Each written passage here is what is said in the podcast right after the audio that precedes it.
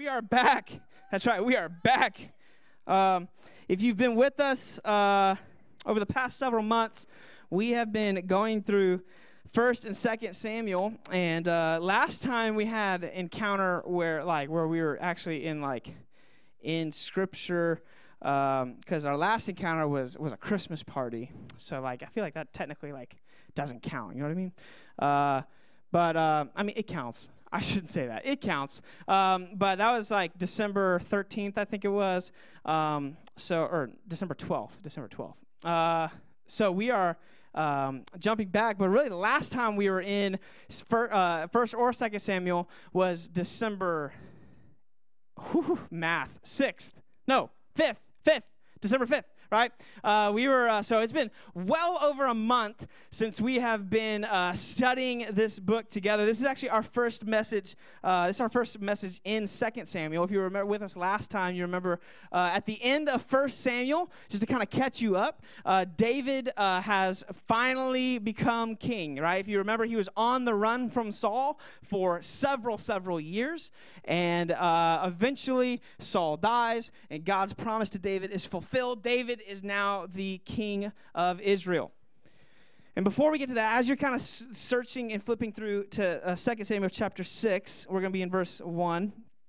Here's one thing. If you know me, you know that this is true. You know that I love sports, right? I, sports is, uh, it, it is it's something that I, I, I greatly enjoy, but at the same time, it is something that brings me a lot of heartache. Uh, as, as a Cowboys fan, it's about this time of year every year where uh, I just expect my heart to be shattered into a million pieces, and uh, they are, uh, God is the same God, and the Cowboys are the same Cowboys. Uh, but, yeah, you didn't know this? Yeah, no. Uh, no, I love Jesus. Um, But yeah, so so yeah, that uh, so but sports is it's just, it's such an amazing thing, because one thing that I love about sports is that everyone has their opinion, right? Everyone has their opinion, and not only do people have their opinions, but people will talk about their opinions and argue about their opinions until they are blue in the face. There are people right now, you can go on your T V, turn on E S P N, and there are people getting paid to talk about their opinions. They're getting paid to talk about their opinions. And there's nowhere is this more common than there is something called the GOAT conversation. Now, for those of you who don't know, uh, the GOAT conversation, G O A T, greatest of all time. And every sport has their GOAT, right? Or every really everything has their GOAT, right? This is the greatest of all time. So when you talk about the greatest of all time of different sports, if I, was, if I were to ask you uh, who is the GOAT of football, some people would say Tom Brady. Some people would say Peyton Manning. Some people would say Barry Sanders or Lawrence Taylor, or some of you who are just not old enough, that's okay, you would say Patrick Mahomes or whatever it may be. I think that the number, I think the number one area, though, that you see this debate where people get the most passionate is when you talk about the GOAT of basketball, right? Now, I need you guys to hang with me, okay? Because I'm not gonna, I'm not gonna tell you what you should think, all right? But this is this is an argument that people have a lot. They talk about who is the greatest of all time when it comes to basketball. Some people will say Michael Jordan. Some people will say LeBron James. Some people will say Wilt Chamberlain or Steph Curry, and so on. The, the conversation goes. Ultimately, here's this. Here's what I want us to get understand. Everyone in here, when I say who is the GOAT of basketball or who is the GOAT of football or who is the GOAT of soccer, who is whatever, I can go around the room, and all of us will give a variety of different answers. Right? All of us will give a variety of different answers. We may, and here's the thing, the ability for us, you just, you heard the commotion when I even brought the conversation up, right? You heard people being like, oh, right? I was like, basketball, and Mister J said, here's Michael Jordan, right? Like, like you hear it, right? But here's the thing that I've learned. No matter how hard we try, we will never get this room to agree. We'll never get this room to come to a consensus on who we think the GOAT is or whatever, or all these different things. We will conti- we will we came into this place with a bunch of different opinions. We will leave this place with a bunch of different opinions. And here's the thing. When it comes to sports, that is okay. That's what makes sports amazing. Right? That's what makes sports so much fun to talk about. But the sad reality is this. Is that if we were to talk about the idea of who is God, it's very, very likely that we have all come in with a variety of different opinions on who God is. But the sad truth and the sad thing that we must seek to avoid is we do not want to leave this place with all different opinions on who God is. Does this make sense? Hey, let's put the, the, the candy and stuff away because it's killing me. You're good. Right? We, we, we came in here with all these different opinions, but we have to make sure that there's one thing that we get right. If there's one thing we have to be on agreement on, it's this, is who is God. You see, it's okay for us to have differing opinions on sports and all these different things. It is not okay for us to have differing opinions on who God is. One of my favorite quotes ever is, what comes into our minds when we think about God is the most important thing about us. You see, if I can narrow down, if I can summarize the major problem with people today, this is both people who profess to be Christians and people who do not profess to be Christians. If I was to narrow it down to what is the main problem with people today, it would boil down to this, is that you could boil it down to this answer, is that we do not properly understand who God is. We do not properly understand who God is. And we do, and when you do not properly know who God is, you cannot know properly who you are. Why? Because God is the one who made you. If you don't know God, then you can't know yourself. And if you don't know God and you don't know yourself, then we should not be surprised when we look around our culture today and we just see people in mass confusion, and mass chaos, and people who don't know who they are. They don't know where they should be. They don't know what they should be doing. And all of this stems, all sin, all of this stems from people who do not have an understanding of who God is. Now, we're in the first few weeks of twenty twenty-four. I turned thirty on Saturday, which meant, wow, I know, you're looking at a fossil right now, right? I don't, you're like clapping. I don't know if you're clapping like you made it, you know, like, but, right, but we are at the beginning of a new year. Now, I've never really been one who's super crazy about New Year's resolutions. However, I will say this. If there's one thing that I pray for you this year, if there's one thing I pray for you this year, I pray this, that you would grow in your knowledge of who God is. In Paul's letter to the Ephesians, he actually talks about this. He says that there's one thing that he prays for. He prays that they would that they would grow, they would be empowered to be able to understand the riches of God's love. That they could grow to understand the, the love of God which surpasses all understanding. See, our greatest need. You may think that your greatest need is this or your greatest need is that, but I will tell you this, that your greatest need is to know God more fully. And when I say that, some of us may say, hey, like I, I, I want to be clear that I, I believe that you have an idea of who God is. You may know things about God. You may have somewhat of an understanding, but I, I think that there's one thing that's very important, and this is something that we neglect. There's one aspect of who God is that we neglect more than any other thing. It's God's holiness. That when I was go down the list and I say, describe God to me. Give me characteristics of God. We say, well, he is loving. He is merciful. He is just. He is this, blah, blah, blah. It's like, how long would it take for us to get to the fact that God is holy?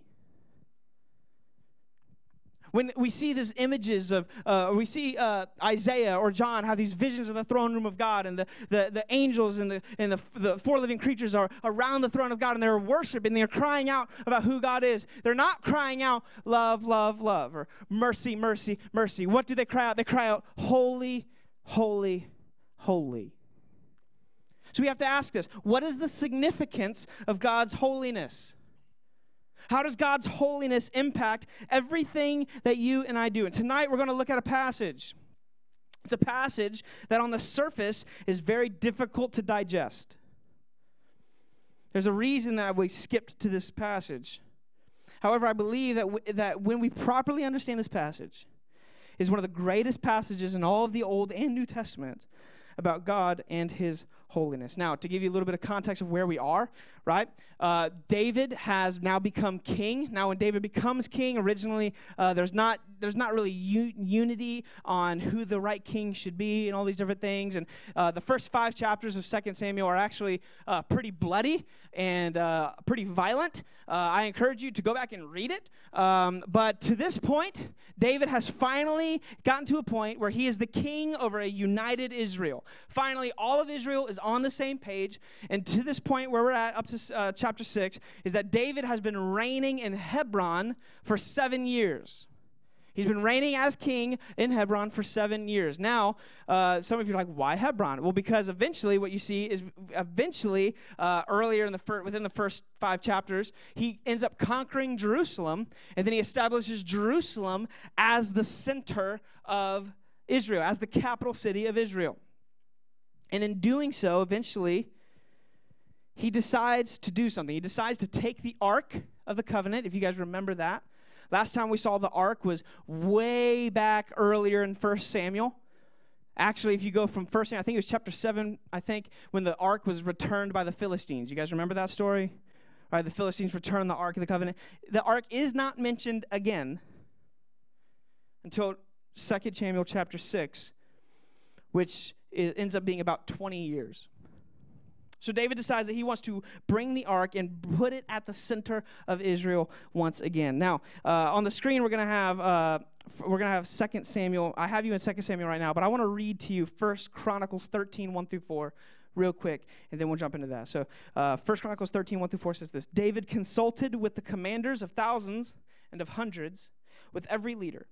And David said to all the assembly of Israel, if it seems good to you and from the Lord our God, let us send abroad to our brothers who remain in the lands of Israel, in all the lands of Israel, as well as to the priests and the Levites and the cities that have pasture lands, that they may be gathered to us. Then let us bring again the ark of our God to us. For we did not seek it in the days of Saul. All the assembly agreed to do so, for the thing was right in the eyes of all the people. Now, so after twenty years of obscurity, David decides to bring the ark to usher God's presence back to the center of Israel. So that's where we're at. You with me? You rolling with me? All right, it's been a, it's been about a month or so, so you smelling what I'm stepping in? You good? Okay. All right, so if you would, Second Samuel chapter six, if you would stand with me as we read Second Samuel chapter six. I know, you just sat down, get the blood flowing, got to keep you awake. Second Samuel chapter six. If you don't have a Bible, it will be on the screen. David again gathered all the chosen men of Israel, thirty thousand. And David arose and went with all the people who were with him from Baale Judah to bring up from there the ark of God, which is called by the name of the Lord of hosts, who sits enthroned on the cherubim. And they carried the ark of God on a, on a new cart and brought it out of the house of Abinadab, which was on the hill. And Uzzah and Ahio, the sons of Abinadab, were driving the new cart with the ark of God. And Ahio went before the ark. And David and all the house of Israel were celebrating before the Lord with songs and lyres and harps and tambourines and castanets and cymbals. And when they came to the threshing floor of Nacon, Uzzah put out his hand to the ark of God and took hold of it, for the oxen had stumbled. And the anger of the Lord was kindled against Uzzah, and God struck him down there because of his error, and he died There, there beside the ark. And David was angry because the Lord had broken out against Uzzah, and that place is called Perez-Uzzah to this day. And David was afraid of the Lord that day, and he said, how can the ark of the Lord come to me? So David was not willing to take the ark of the Lord into the city of David, but David took it aside to the house of Obed-Edom the Gittite. And the ark of the Lord remained in the house of Obed-Edom the Gittite for three months, and the Lord blessed Obed-Edom and all of his household. If you would just pray with me. Father, we thank you for tonight. Thank you for your word. Father, we pray that you would magnify your word tonight, and that, Father, you would allow everything that I say to be uh, nothing but your words. Father, I thank you. I praise you in the name of your son, Jesus. Amen. All right, guys, go ahead and grab a seat. Now, there's a lot here. There's a lot in this story, and initially, we're probably caught by surprise by what happens here. This is not necessarily a super popular story that people are like, hey, let me show you who God is, and we go to this passage, right? But I want us to see a few things tonight. The first thing I want us to see is this: good intentions. I want us to see good intentions. See, what Israel is seeking to do here is a good thing. What Israel is seeking to do here is a good thing. For those of you who, who, who were with us back in twenty twenty-one, so now three years ago, we did a study in the book of Numbers. Do you guys remember this? For those of you who were here, we did a study in the book of Numbers. And in that, that was when the, the uh, people of Israel were wandering through the wilderness. And there was one, the, God gave them a bunch of different instructions. But when they did this, one thing that we saw was that the tabernacle and the Ark of the Covenant, so the Ark, the, the, the symbol of God's presence amongst his people, was to be at the center of the camp. When they moved, it was to be at the center. When they encamped, it was supposed to be at the center. It was the center of the Israelite camp. And this is where God's presence would reside amongst his people. If you were to read the descriptions of the Ark of the Covenant, you would get to, ultimately, it's a box, and the top of the, that is overladen in gold, and the, t- the lid, so to speak, is something called the mercy seat. And on the mercy seat, God, that God's presence would descend and reside over the mercy seat, where, and that is where God would speak to Moses. He would descend onto the mercy seat. And this is where the presence of God would descend and rest amongst the midst of, in the midst of his people. When the temple is eventually built as a so, sort of a permanent tabernacle, when the temple is constructed by Solomon, we're going to see that the glory of God fills the temple so much that, that the people fell flat on their faces, and the priests could not minister in the temple because God's presence was so overwhelming. Now, here's what I want you to know, first and foremost, that ever since the Garden of Eden, God's desire has always been to be present with his people. God's desire has always been to be present with his people. God's desire is not that he be distant from you. God's desire is not that you be distant from him. God's desire is that he would dwell with his people and in fellowship with them. And David knows this, right? David knows this. David is zealous for God. He knows God's word, and he knows that it is wrong for the Ark of the Covenant, the Ark of God, to be stored somewhere in a house for twenty years. He knows that's not where it belongs. He knows that the rightful place of the Ark, the rightful place for God's presence, is to be prominent in the center of his people. And this is something that I want you to see. When we talk about God's holiness, there's a few applications I want us to see. First thing is this, is that God's holiness demands he be at the center of your life. God's holiness, when you properly understand what it means for him to be holy, his holiness demands he be at the center of your life. I'll tell you this. You can tell a lot about what a person thinks about God simply by looking at the prominence he has in their life. You don't have to tell me what you think about God. I could watch you and tell you what you think about God. You see, when we say that God is holy, here's what we mean. When we say God is holy, we mean this, that God is absolutely, totally set apart and higher, greater, and more wonderful than anything else. He is totally pure. He is totally separate. He is perfect, and there is no one like him. When Moses is talking to God, and he asks God, who shall I say? When God sends, tells him to go to the Egyptians and say, let my people go, and God says, who shall I say sent me? What does God say? God says, tell them I am sent you. Why would he say this? Because all right, if God's going to say, all right, God, for God to say that he is like anyone else would be, would be wrong. God is saying, I am like I am. There is no one like me. There is no one who compares to me. There is no one who can measure up. He is separate. He is different. There is no one like him. And his holiness, this, this, what makes God unique, what makes God holy, set apart, different, pure, perfect, permeates all that he is. Meaning this, that his love is holy. His mercy is holy. His wrath is holy. His justice is holy. His kindness is holy. And this is why when we say that God is holy, it means that he should have a place in our lives that nothing else does. You with me? God should have a place in your life that nothing else does. Think of the moments that we see God's glory and his holiness in Scripture.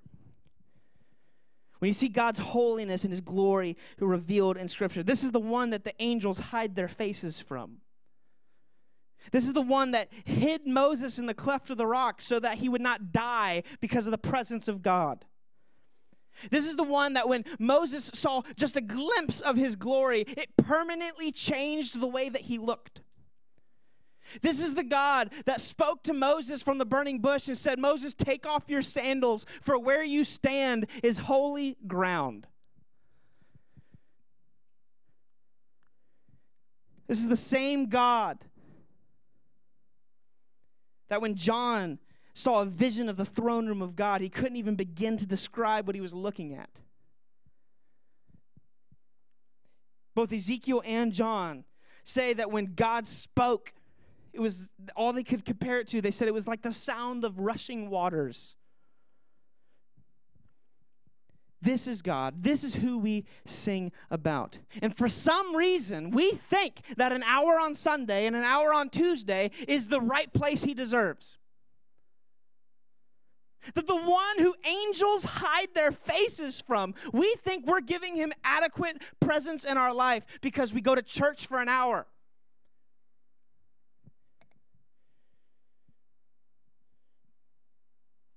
Here's, here we are reminded that because God is holy, he should have a seat in your heart that no one else has. So let me ask you a question. What does God have access to in your life that no one else does? What does God have access to in your life that no one else does? Is there anything? If God does not have unique access to parts of your life that no one else or nothing else has, then can you honestly say you regard him as holy? I would say no, you cannot. You see, David is seeking to put God at the forefront and at the center of Israel's life and worship because he knows that's where he belongs. Now, I want you to notice that this massive spectacle, you see it in the passage. There's this massive spectacle that's happening here as the ark is being brought into Jerusalem. We have a military escort, but we have joyous worship. Listen to verse five. It says, "And David and all the house of Israel were celebrating before the Lord with songs and lyres and harps and tambourines and castanets and cymbals." What are they? They, they were celebrating. They were celebrating as God's presence was ushered in to the, uh, into the, their midst. They celebrated. The presence of God was in their midst, and they couldn't help but praise and worship. And here's the second thing that I want us to see about God's holiness. It's this. God's holiness urges his people to respond in worship. God's holiness urges his people to respond in worship. Now, we know obviously that worship is part of everything that you do, right? Worship is more than just music. So think, so think of the way that you live. Think of the way that you live. When you think about the things that you do, and when you think about the things that you don't do, can you say that it is an act of worship out of response to the holiness of God as revealed to you through the scriptures, as revealed to you through the gospel, and as revealed to you through your relationship with him, that everything that you do is out of response to the holiness of God? Because when we have a proper understanding of God's holiness, and we are reminded of his holiness every day, you cannot help but live a life of worship to him. It's the natural response of the Christian. Now, while worship is more than just music, I think we, we see repeatedly in Scripture that music, singing, and rejoicing is the natural overflow of a person who is in awe of the presence of God. Music absolutely has its place. Now, I want you to see how they worship. They play with instruments. They sing with their voices. I love First Chronicles thirteen eight says this. It says, "And David and all of Israel were celebrating before the Lord with all their might." Let me ask you a question. Has there ever been a time in your Christian life when you have praised God with all your might? Has there ever been a time where you sang with all your might? Or did you sing with your hands in your pockets, wondering when the worship leader is going to do something that impresses you?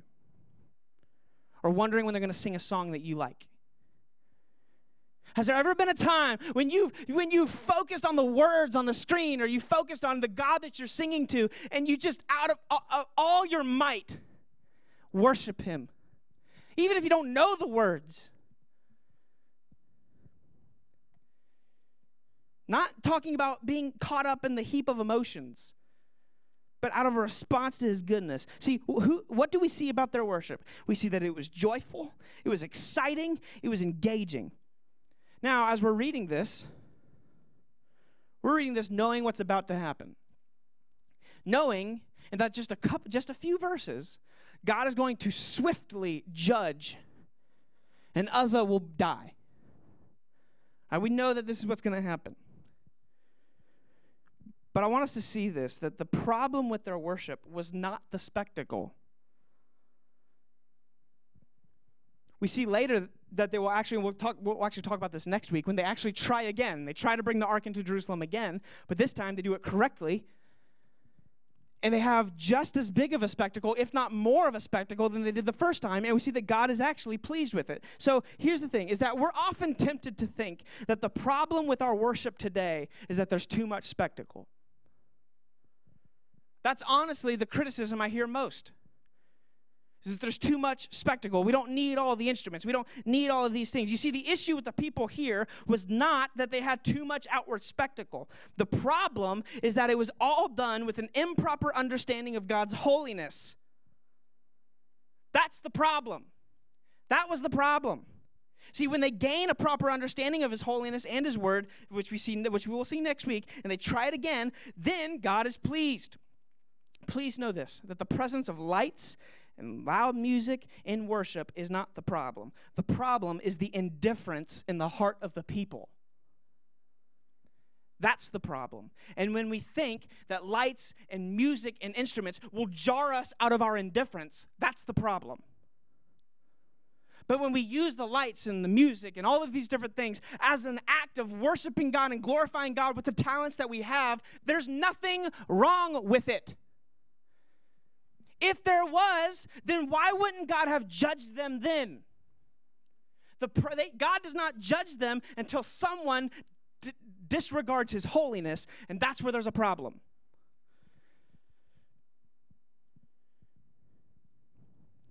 So here's something I want you to know, and this convicts me. If your ability to worship God is connected to style or preference, then it's likely that you're not worshiping God, you're worshiping your preferences. And like we said earlier, God is holy, and because he is holy, no one deserves your worship, not even your preferences. Here we see David and all of Israel have a very good intention. They have very good intentions. However, we're about to see that all of their good intentions will come to a screeching halt. And this is our next point. We see the first thing is good intentions. The second thing we see is grave ignorance. There comes a point in all of this parade and all of this praise where the oxen that are pulling the ark on a cart will stumble. They will stumble and begin to fall. Now, I want you to remember the significance of the ark. All right, this holy and sacred vessel was about to fall and be and potentially be desecrated by falling into the mud. So Uzzah, Uzzah was a descendant of the tribe of Levi. Uzzah was one of the, the priestly tribe.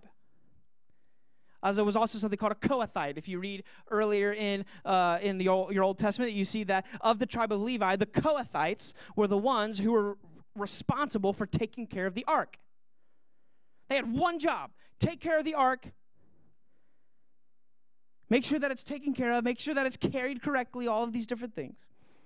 So Uzzah, seeing the ark about to fall, the, the symbol of God's presence amongst his people about to fall, and what does he do? He reaches out to catch it. Uzzah does what anyone would probably have done in this situation. To be honest, I probably would have done the same thing. He instinctively reaches out to catch the ark, and upon doing so, God strikes him dead. Now, at first we read this, and we're just overwhelmed by what we just read, right? We read this, we're like, God, why would you do this? Why would God do this? Why would God kill a man who, out of good intentions, was simply trying to preserve the ark? Right? We see an example here of God acting swiftly and definitively in his judgment. Why would God kill Uzzah? All Uzzah was trying to do was, was, was save the ark. All Uzzah was trying to do was save the ark from falling. Is this such a bad thing? Here's the thing. There, there's, there's, the problem is that there was one rule that Kohathite children were raised to know. Numbers four fifteen. They were raised to know this. You never touch the ark. That was the rule. Numbers four fifteen, God says this, but they must not touch the holy things, lest they die. But naturally, you may be questioning this. You may ask, but, but Uzzah was trying to be helpful, right? What was he supposed to do? Just let the ark fall? And I will, I would answer your question with another, with this. No, he is not supposed to let the ark fall. He was to never transport the ark on an ox cart. That's the problem. See, if you go back to Exodus twenty-five and Numbers four, where God gives specific instructions for the construction and the transportation of the ark, you will see that the ark was only supposed to be carried one way, by poles that ran along the side of it, and it was to be carried by the priests. It was to never be put on an ox cart. That is the problem.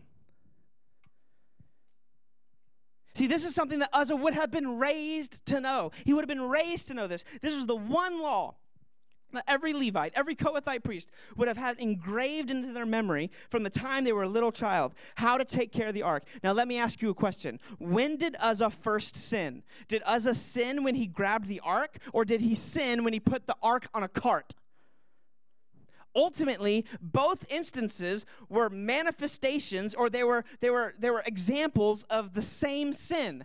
Uzzah treated the ark of God as something common rather than something holy. That's the problem. See, if he wouldn't have put it on a cart, the ox would have never stumbled, and he would have never had a problem. If he would have carried it the way he was supposed to carry it, it would have, wouldn't have been a problem. But because he treated the holiness of God as common, he didn't think he needed to put it the way that it needed to be put. He didn't think it was a big deal if he reached out and grabbed it. You see, it wasn't strictly what Uzzah did that condemned him. It was his attitude towards God and his holiness that revealed itself in the way he acted. And this is important for us. When we view God, and we view God's holiness as something that is common, we are already off on the wrong foot. When was the last time, before praying, you took a moment to just think about who you're about to speak to? Just take a moment. I heard a quote the other day. I'm, I'm going to butcher it. But it says, the, the sun can burn your eyes out from, from millions of miles away. And you expect to casually stroll into the presence of its creator. Like, do we do we do we lose sight of who our God is? See, it wasn't simply the cart. It wasn't simply the action of touching the ark. It was that Uzzah did not have a proper view of God's holiness and his sinfulness. This is why Uzzah died, not because he made an honest mistake in the heat of the moment. You see, Uzzah thought that the dirt would desecrate the ark. He thought it would desecrate the holy vessel of God. But I want you to listen. I love how R C Sproul puts this. I want you to listen. R C Sproul says this. He goes, the presumptuous sin of Uzzah was this. He assumed that his hands were less polluted than the dirt. There was nothing about the earth that would desecrate the throne of God. The earth was lying there on the ground doing what God has called earth to be to do, being dirt, turning to dust when it's dry and turning to mud when it's mixed with water. It obeys the laws of God day in and day out, doing exactly what dirt is supposed to do. There's nothing defiling about the earth. It was the hand of man that God said, I don't want this on my throne. You see, Uzzah was guilty of what we are all guilty of. It was this, having too low a view of God and too high a view of himself. When you neglect to remember the holiness of God, you will think of God far too low, and you will think of yourself far too high. Which brings us to another thing when we talk about God's holiness. What, what do we, how do we respond to God's holiness? It's this. God's holiness demands obedience. God's holiness demands we obey. When you read your Old Testament, you'll see that God warned the priests that if they touched the ark, they would die. So this should not have been a surprise. This should not have been a surprise. But when we think of God as common, when we think of God as less than holy, it will first be revealed in our lack of obedience. When you if, when you think of, when you don't regard God as holy, it is first going to be revealed in your lack of obedience to his commands. We see this all the time. We see this all the time in the church, where there are things that God's word clearly says, and we will either ignore it or we'll try to explain it and say, well, that's not what God meant. Right? God's word, and because we do not view him as holy and as sacred and as set apart, we try to oh, we try to set ourselves above Scripture and say, oh, I don't need to worry about that.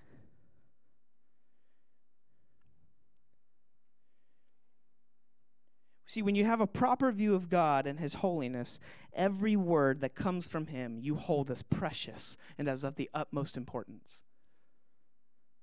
Every word you cling to, because you know it comes from the mouth of a holy God. See, before sin ever takes place, the sinner must first loosen his grip on the holiness of God, and the rest will take care of itself. If you want to know where all sin starts, it starts with that. If you go back to your Old Testament, if you go back to Genesis, the beginning of Genesis, I don't have the verses up on the screen. But all throughout the creation account, it says the Lord God, right? The Lord God, the Lord God, the Lord God, the Lord God. And then when the serpent comes into the picture and he speaks to Eve, what does he do? The first thing he do, he does not say the Lord God. What does he say? He goes, did God really say? Now, it's extremely subtle. But what you see is this, is that the first thing that had to take place before Eve could sin against God was she had to have her view of God lessened.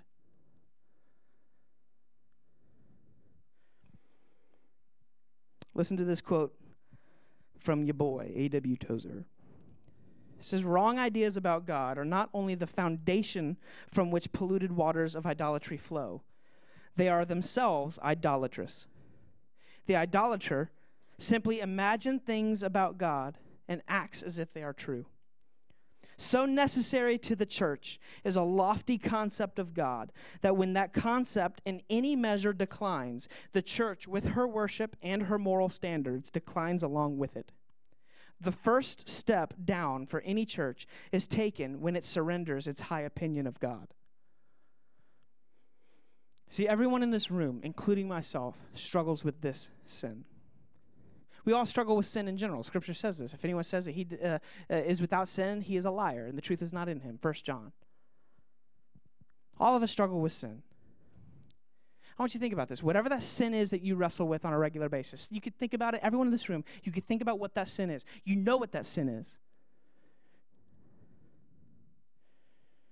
I want you to know that the first step to overcoming that sin is not all these different things that we may say. The first step to overcoming that sin is have a higher view of God. Have a higher view of God and his holiness. Because when you start to see that God is so holy that he deserves my obedience, now you're on the right track. But until you have a view of God who is worthy of your obedience, then you'll never have any motivation to do anything about your sin. So we see a good we see good intentions, grave ignorance. The last thing we see is gracious invitation. Second Samuel six, nine through eleven says this, and David was afraid of the Lord that day. Understandably so.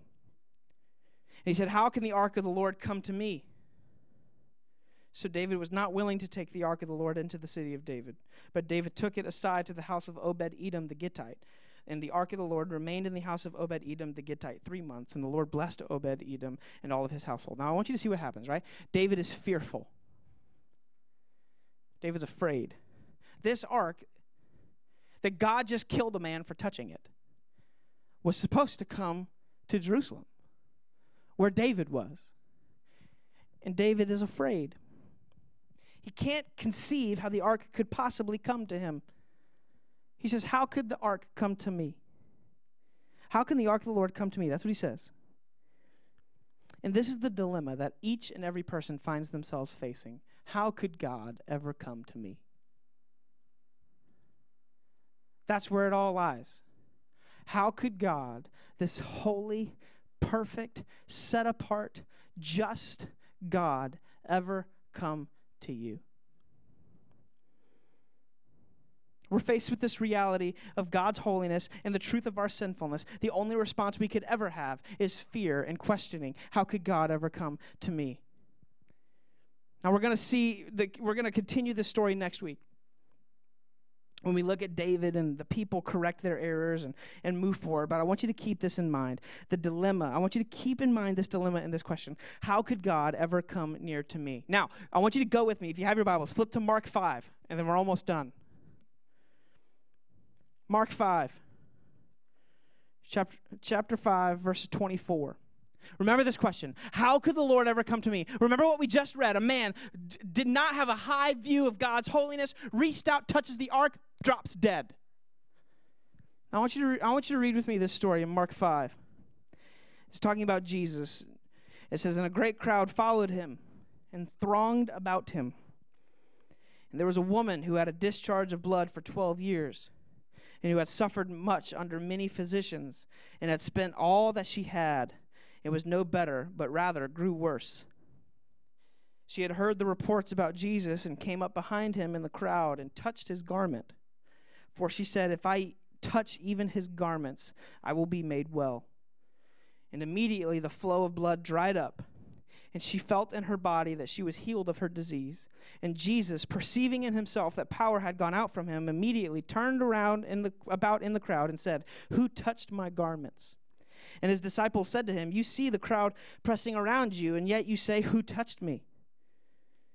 And he looked around to see who had done it, who had done it. But the woman, knowing what had happened to her, came in fear and trembling and fell down before him and told him the whole truth. And he said to her, daughter, your faith has made you well. Go in peace and be healed of your disease. Now I want you to picture this scene with me. This woman has been suffering for years. She's been suffering for years of a discharge of blood. Because of this, she would be ceremonially, according to the Jewish law, she would be unclean. She could not be in the presence of a man. She could not be in the presence of anybody, really. For twelve years, she was alone. She had suffered under many physicians. Most likely, people believe that she was taken advantage of because there was nothing that she could provide. There was nothing she could do. And she heard the reports about Jesus, and she came up and touched him. Touched the hem of his garment. Now, the hem of his gar- the hem of the garment, what this means is that for a rabbi, they would have a garment that they would wear, and on the end of this garment would be these tassels.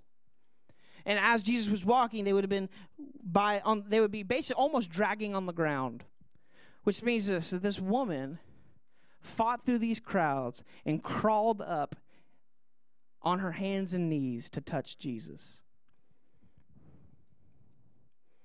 She's ceremonially unclean. She's, she is defiled and is living in shame due to her condition, and she crawls up and she touches Jesus. Now, think about this. Think of Uzzah. Think this. Uzzah touched the ark of God and was struck dead. This woman touched God himself and was cleaned. How does that work? How is it that Uzzah could touch the ark and be struck dead? This woman could touch God in the flesh and be healed. What's the difference? Jesus is the difference. You see, when we approach God with humility and in faith in the saving work of Jesus on our behalf, when we approach God through Jesus, knowing what he can do, knowing who he is in light of who we are, we come to God through Jesus. We do not receive judgment like Uzzah. We receive healing like this woman. See, Uzzah's sin condemned him when he approached God the wrong way. This woman's sin was cleansed when she approached the right way. So let me ask you a question. How are you currently approaching Jesus? You see, the beauty of the gospel is this. That which was unapproachable has become approachable. Because Jesus lived a perfect life. Never sinned once, took your sin and my sin upon himself on the cross, putting to death our sin, putting to death our shame, and because of that, we now he rose again three days later, signifying that his sacrifice on your behalf and on my behalf was accepted by God the Father. Because of this,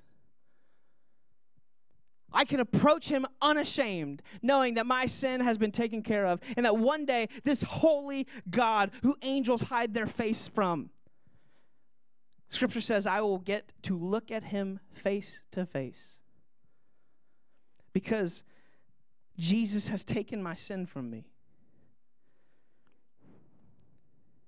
When Jesus died on the cross, the veil was torn, meaning that there is no separation. And Jesus made a way for us to come to the Father without fear, without fear of judgment, without fear of what will happen. And because of this, even when I, on the days where I do not have a proper view of God, I know that His grace is sufficient for me. My relationship with God is not based on the fact that I have a proper view of, of His holiness, because I'll never be able to truly acknowledge His holiness for what it actually is. But because of, but what this means is that I can worship Him for what I know of Him, and because of the grace of God, He covers the rest. But I want you to know that if you do not have a saving relationship with God through Jesus, if you've never prayed that Jesus, that Jesus, that God forgive you of your sins, and you believe and trust that Jesus took your sins on the cross, well, I want you to know that in this story, you are Uzzah, seeking to approach God, neglecting just how holy He is and how sinful you are. I want you to know that you don't, you can leave this place tonight like the woman healed rather than like Uzzah judged.